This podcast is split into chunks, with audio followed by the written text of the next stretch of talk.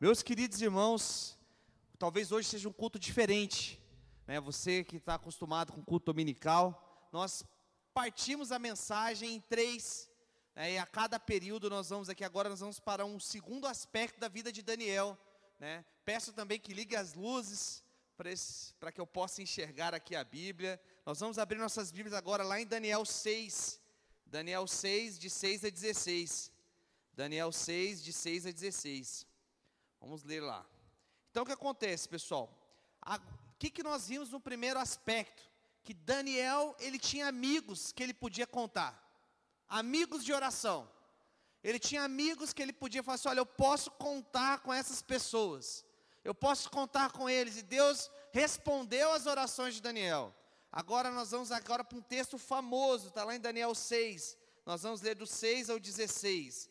Diz assim: Então estes presidentes e sátrapas foram juntos ao rei e disseram: Ó oh, rei Dário, vive eternamente.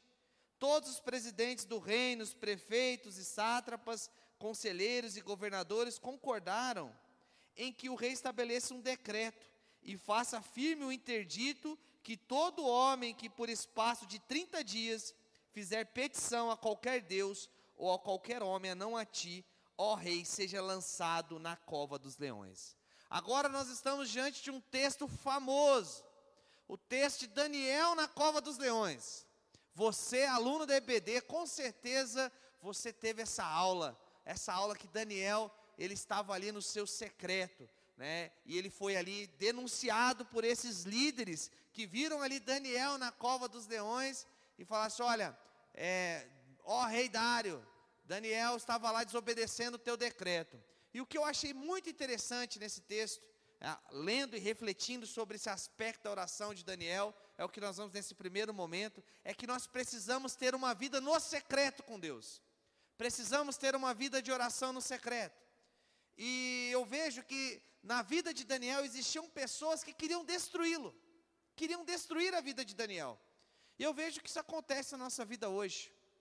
Eu creio que a gente convive com pessoas que são invejosas, pessoas que gostariam de ser o que nós somos, pessoas que gostariam de ter o que nós temos, e nós convivemos com essas pessoas e não sabemos muitas vezes que vivemos com essas pessoas. Esses tipos de pessoas muitas vezes maquinam situações, circunstâncias, às vezes para tentar nos destruir, tentar acabar com a gente, tentar ter aquilo que é nosso, porque elas não têm e são movidas por um sentimento de inveja. Foi isso que aconteceu com Daniel. Os outros príncipes ficaram com ciúmes, porque Daniel já estava para ser colocado o maioral de todos. E eles falaram: quem é esse? Para que ele possa ser o maioral, ele não merece. E muitas vezes a pessoa que quer nos destruir olha para a gente e fala assim: olha, eu tenho capacidade para estar no lugar de Daniel. Ele não tem a capacidade para que o rei Dário quer colocá-lo. Eu sou melhor que Daniel. Nós aqui, qualquer um de nós aqui, somos melhor que Daniel. Por que, que é o Daniel predileto e não somos nós? Nós convivemos com pessoas assim a todo instante. Mas quem estava colocando Daniel ali como um dos líderes daquele governo era o próprio Deus. Era o próprio Deus. Então o rei Dário baixa aquele decreto.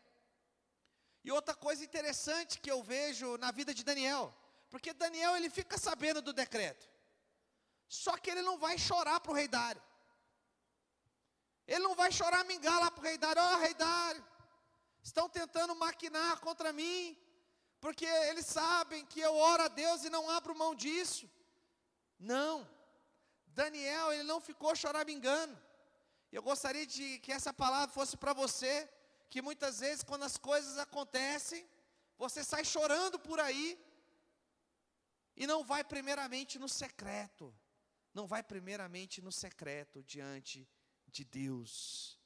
Então Daniel corre para o secreto. Ele corre para Deus. Ele corre para aquele que tinha a real solução. Ele não abre mão daquele momento que ele tem ele Deus. Meu irmão, não podemos abrir mão do nosso devocional. Não podemos abrir mão do nosso secreto, mesmo que isso possa custar a nossa vida O secreto de Daniel, a oração de Daniel poderia custar a sua vida, mas mesmo assim ele não abriu mão do seu relacionamento com Deus, porque ele tinha convicção de quem o poderia livrar da cova dos leões era o Deus Altíssimo, o Deus de Israel. Nós servimos a esse Deus. Por vezes nós trocamos, trocamos Deus por soluções terrenas. Trocamos Deus por soluções rápidas. Trocamos Deus pelo nosso próprio entendimento. E Daniel aqui vem nos ensinar que precisamos priorizar o nosso momento com Deus. O próprio Lutero disse que ele tinha que orar três vezes por dia para que ele pudesse enfrentar as lutas do dia. Que nós possamos ter essa vida de oração, que nós possamos, diante de o mundo caindo ao nosso redor, as situações mais difíceis possíveis, mas a nossa convicção do Deus que nós servimos e nos ajoelharmos diante dele e chorarmos aquilo que está em nosso coração.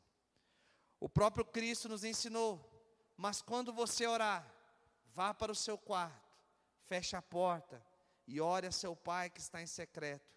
Então seu pai que te vê em secreto o recompensará. O seu pai que te vê em secreto o recompensará. Uma vida de oração, uma vida lá no quarto. É uma vida onde ninguém está vendo.